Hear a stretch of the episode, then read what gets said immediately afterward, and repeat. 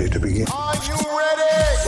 Circle Up Indy is a podcast about telling the stories that need to be heard, Everybody. about seeking the truth, should listen up. and pushing for community evolution. It's a new day right now. Everything's changed. Let's circle Putting up out to the world right, Why now. not? for our people, our community, Community. our city. Our city. If you're gonna do something, do it right. From the All Indiana Podcast Network. Everybody's here together. This This is Circle Up Indy Circle Up Indy. with James Wilson.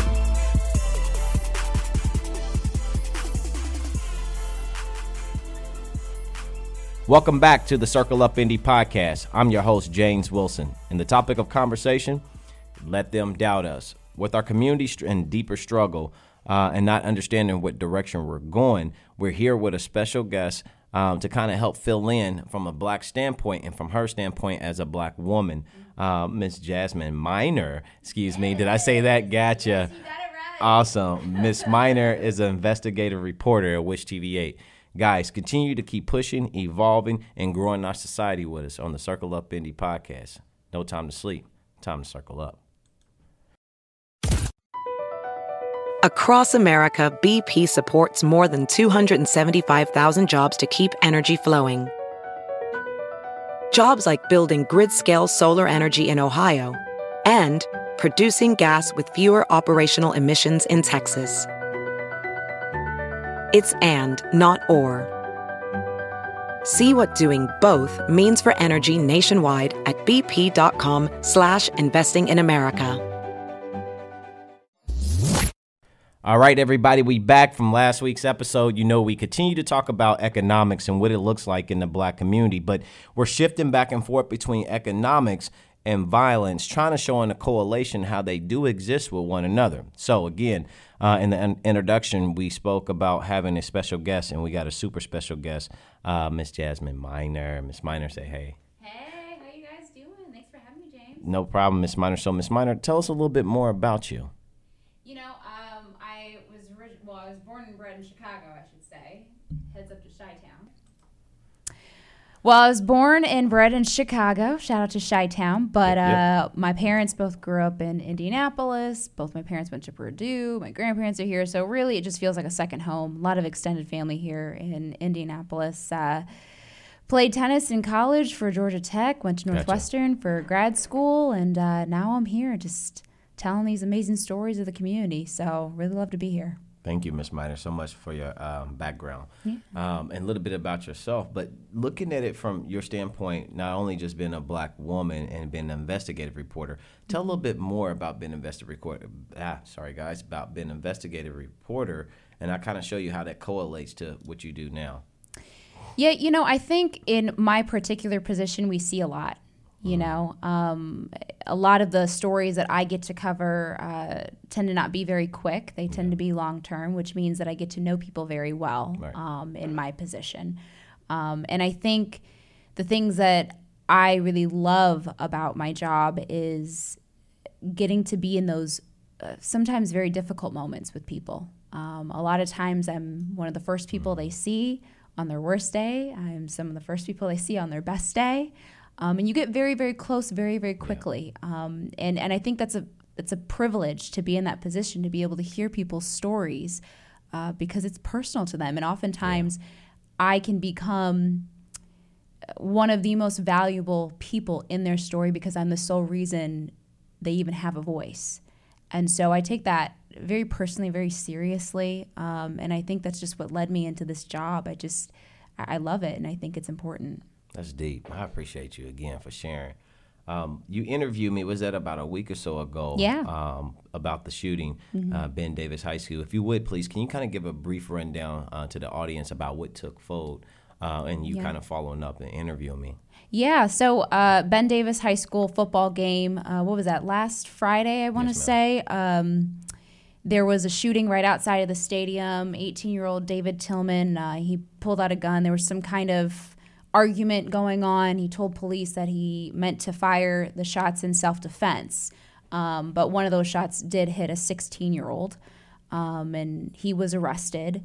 Um, and one of the uh, boys that uh, he was with at the time, it was a 14 year old boy um, who ended up uh, getting arrested for a carjacking about a month ago. And so I reached out to you because I really wanted to understand this idea of kids not only getting their hands on weapons, um, but feeling well the need to get one period and the need to use it out of protection for themselves Right. um, and also passing it along to each other Yep. right and so I, that was something that i think has been a increasingly big issue over the last couple of years i want to say i think i've seen this really grow Yeah. um, but I mean, you're seeing situations where kids are just supposed to be going to school, enjoying themselves, going to football games, whatever else it is, and somehow it turns into this violence. And I think part of that is because they see that growing up. Yep. There we go. Um, they experience that There growing up. Yeah. And so uh, I think it starts for a, a very, very early age and uh, it grows into adulthood. And, th- and that's the part that I think breaks my heart. I We were on a police shooting, James, maybe a couple weeks ago.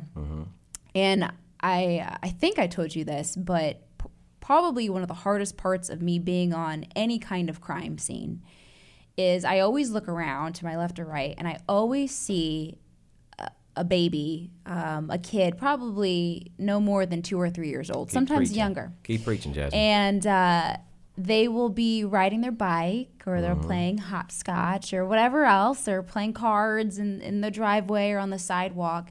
They are probably no more than 10 feet away from the crime scene tape. Yeah. That's, you know, you full of uh, police cars, SWAT cars, you know, even sometimes at the point where you, the dead body is still there, whatever it looks like. You've got people screaming and yelling Yeah. and crying. I mean, it's a very intense, very, Very traumatic emotional. scene. But when I look over to my side and I see these these babies, honestly, just playing on the swings at the park or whatever else it is, it's it is a situation where that particular scene is so normalized for them. They're so used to it that they can still go and ride their bikes around and laugh and have fun and not necessarily feel phased by it. But I think where people really overlook this is that that trauma doesn't go away. Once you see it at a young age, just because you can ride your bike and laugh and play with your friends, Yep. it somehow gets in your system and it shows up when you become an adult. And then that's where you see this sort of generational cycle that keeps happening, especially when it comes to the black community. Because I think we suffer the most. You preaching Jasmin right now. You ain't Yeah. stopping. Fire. No, no, no, no, no. Listen, listen, Jasmin. That's one of the reasons I had you to come on here. And if I may, Yeah. and the reason I had you come on here when I first met you, and I at all the times I've been interviewed, the thing that caught my attention the most about you is that you stopped and you looked at everything else, mm-hmm. and more importantly, you stopped and looked at the generational legacies that we were leaving, good and or bad, in our own community. Yeah. That's what caught my attention. So it brought me back when you interviewed me last week about the story at the end. You asked me a question. You said, if you had anything to say uh, or say anything about it, something to that nature, what would you say? What would you ask? Yeah. And I wanted to ask, what was on their heart? What was on their heart to where they feel like they have to protect themselves? Why do they have to always carry a weapon and so on and so forth? Because they're always in this level state of survival. Right. Right. And then you hit it just a few minutes ago, going back talking about what their environment looked like, the things that they're going through, the traumas that exist. What it is is socioeconomic trauma, right? And that's something I've been pushing for a long time.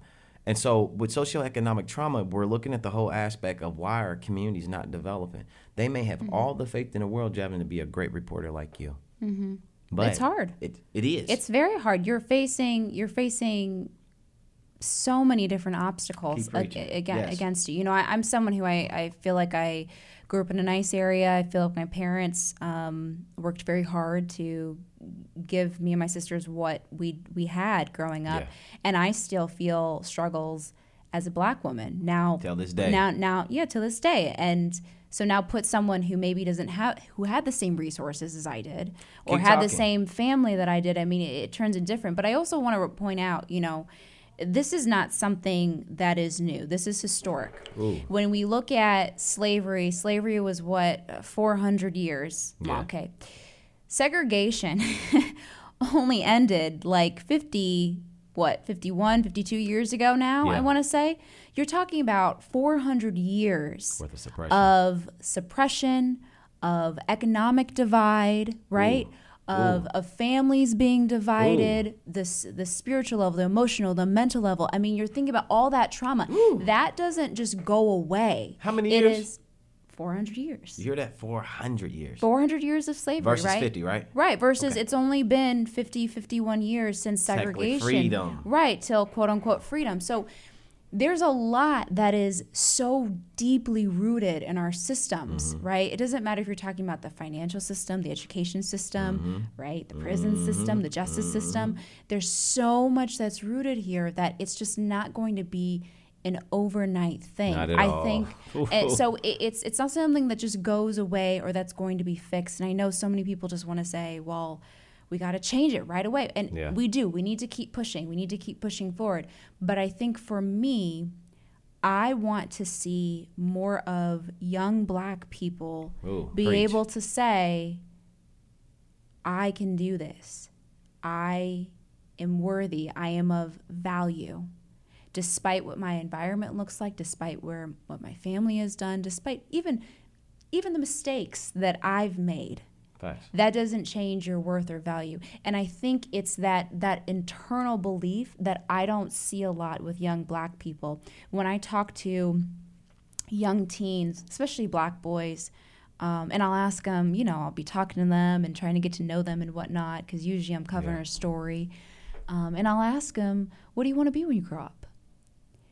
And they can't answer it. Not really. And it's because Ooh. they don't see themselves living past the age of 23. See, you, you you hitting on something now, right now, Jasmin. And this is thank you again. You hitting on something. That's why we call title this "Let Them Doubt Us," because so many times we doubt ourselves too. Yeah. and we time. doubt ourselves because they doubt us. And when nobody's instilling a lot or you know pouring so much into you, you're Mm-hmm. not going to have that drive to move ahead, right? And so, you ever had a time in your life, right?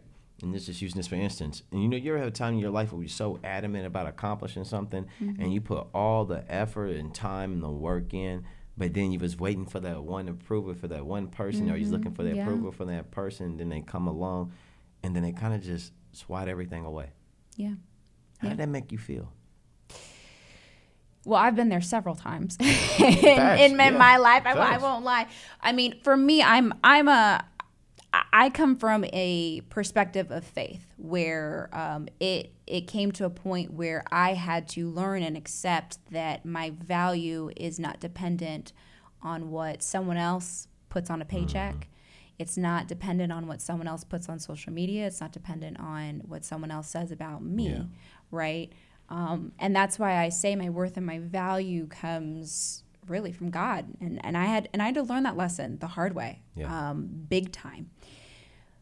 And sometimes it's something that I wish in the black community I saw more of because it's there. You know, none none of becoming a reporter, becoming a musician, becoming a business owner, whatever you want to do, none of it has ever been impossible. It's just that there have been there have been so many people, so much of your environment that maybe has said it is impossible. And so you just believed it.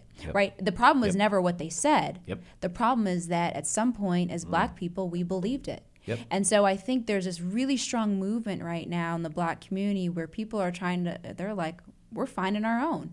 I see more black owned businesses popping up Than you've now. seen a long right long time, time. long Yeah. time and it's a, it's it's honestly amazing but what upsets me the most is that and I was talking to other journalists about this. Like I, I, I love this the, this Black Lives Matter movement. I love everyone coming together. I love seeing white people join. I really do. I Yep. do.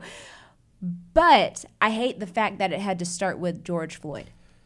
I hate the fact that it had to start with someone having to die tragically and harshly and publicly for there suddenly to be this movement, to suddenly to be this change, for suddenly to be this well, black businesses rise up and companies let's hire more people of color and Yeah. you know Yep. this whole movement. I'm glad that it's there. I'm, I really am glad But that there's a bigger push, of somebody else's life Right. and the suffering of somebody else's family. and it didn't have to be. Not at all. And a lot of times, I think that goes back to um, the scenes that we're on, Mm-hmm. right? Where I'm literally, and I take the time when I talk to family members, I take the time to pray over them. I take the time to encourage them as much as I possibly can. Mm-hmm. Um, but when I see, you know, the the sister or the daughter or the wife or the mom or whoever crying and really upset, um, a lot of times that is their big life changer. That is something where they say, I got to do something different. And I hate that it took that happening Ooh. For them to finally get to a point where it says, I can't take this anymore. it's deep. Right? It's deep. So, and and like everything, you know, we we each have our own individual choices. You know, we have to make a choice. To we have to choose freedom. We have to choose life every single day. We all have to do that. But I fully understand that the environments that have been set up, the economic environments that have been set up, um, have not been made Not for for Black us. people Not to to win. Not for us. I get that. I get that, and it's there. But you, you're tou everything you touched on is hitting to my, my next conversation. Um, and it, I, you talked about the pathways. You talk about the resources there. But what I learned from experience, Jasmin, that some people may understand the pathways are there. They may even start walking down those paths. But sometimes they don't never have nobody there to really hold their hand to help them grow along that path. I always tell people mentoring is free. It doesn't have to be a big thing. You don't have to start a, an organization. You don't have to uh, have a bunch of kids at your house or whatever else. You can literally grab onto someone, one person, and invest. mentor them. It's free. It doesn't take a lot of time. It, it is something that is so powerful to have someone say, I believe in you. But why I is it not you. happening in great capacities more so now than ever when you have a lot of people, especially younger generations that are hungry?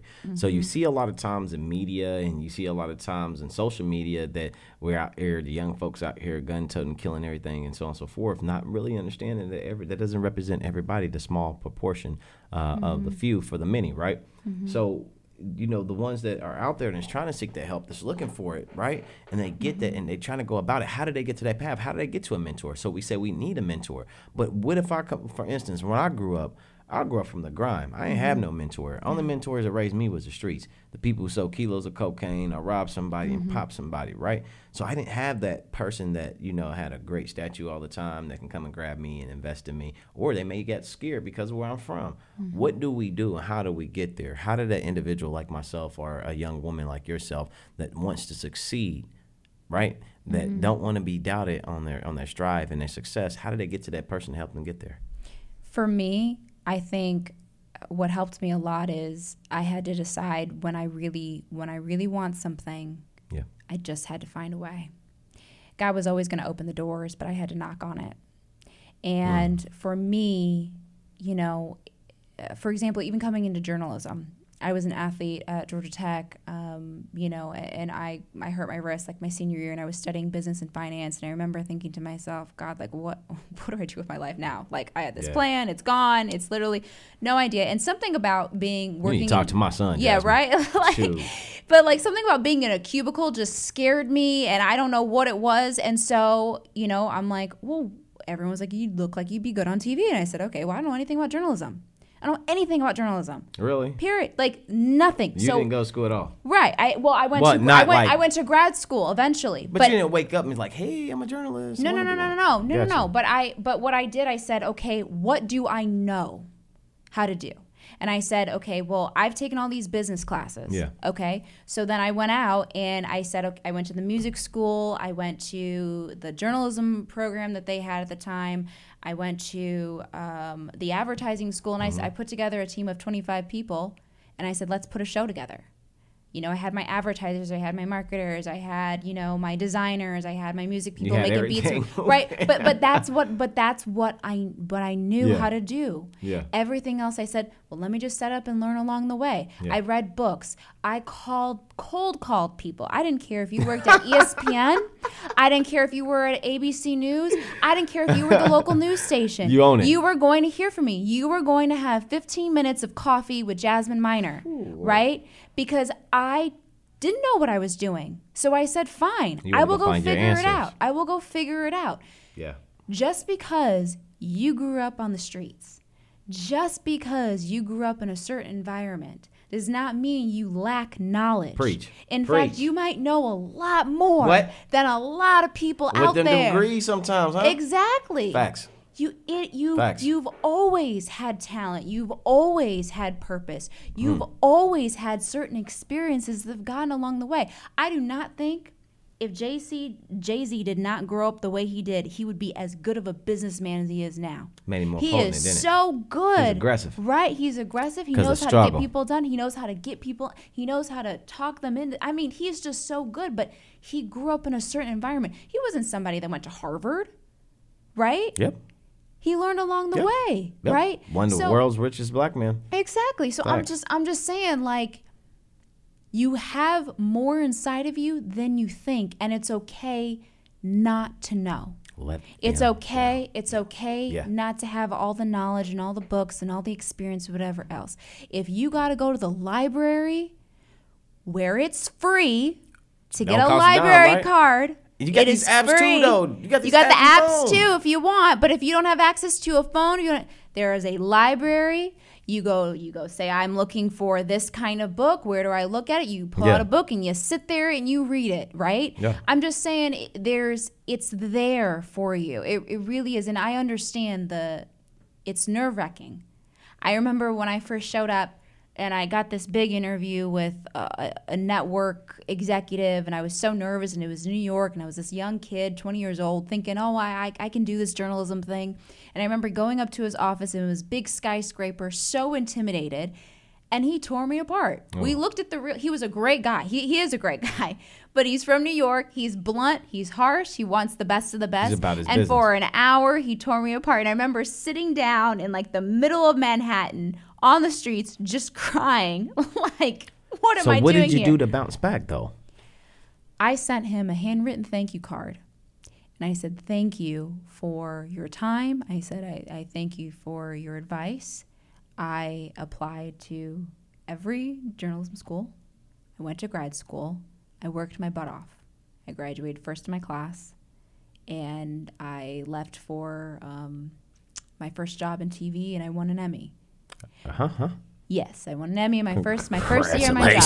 But but but but and every year Yeah. that that guy gets an email or something from me that says, "Hey, just want to check in with you. Here's what I'm doing now." Right? I needed that.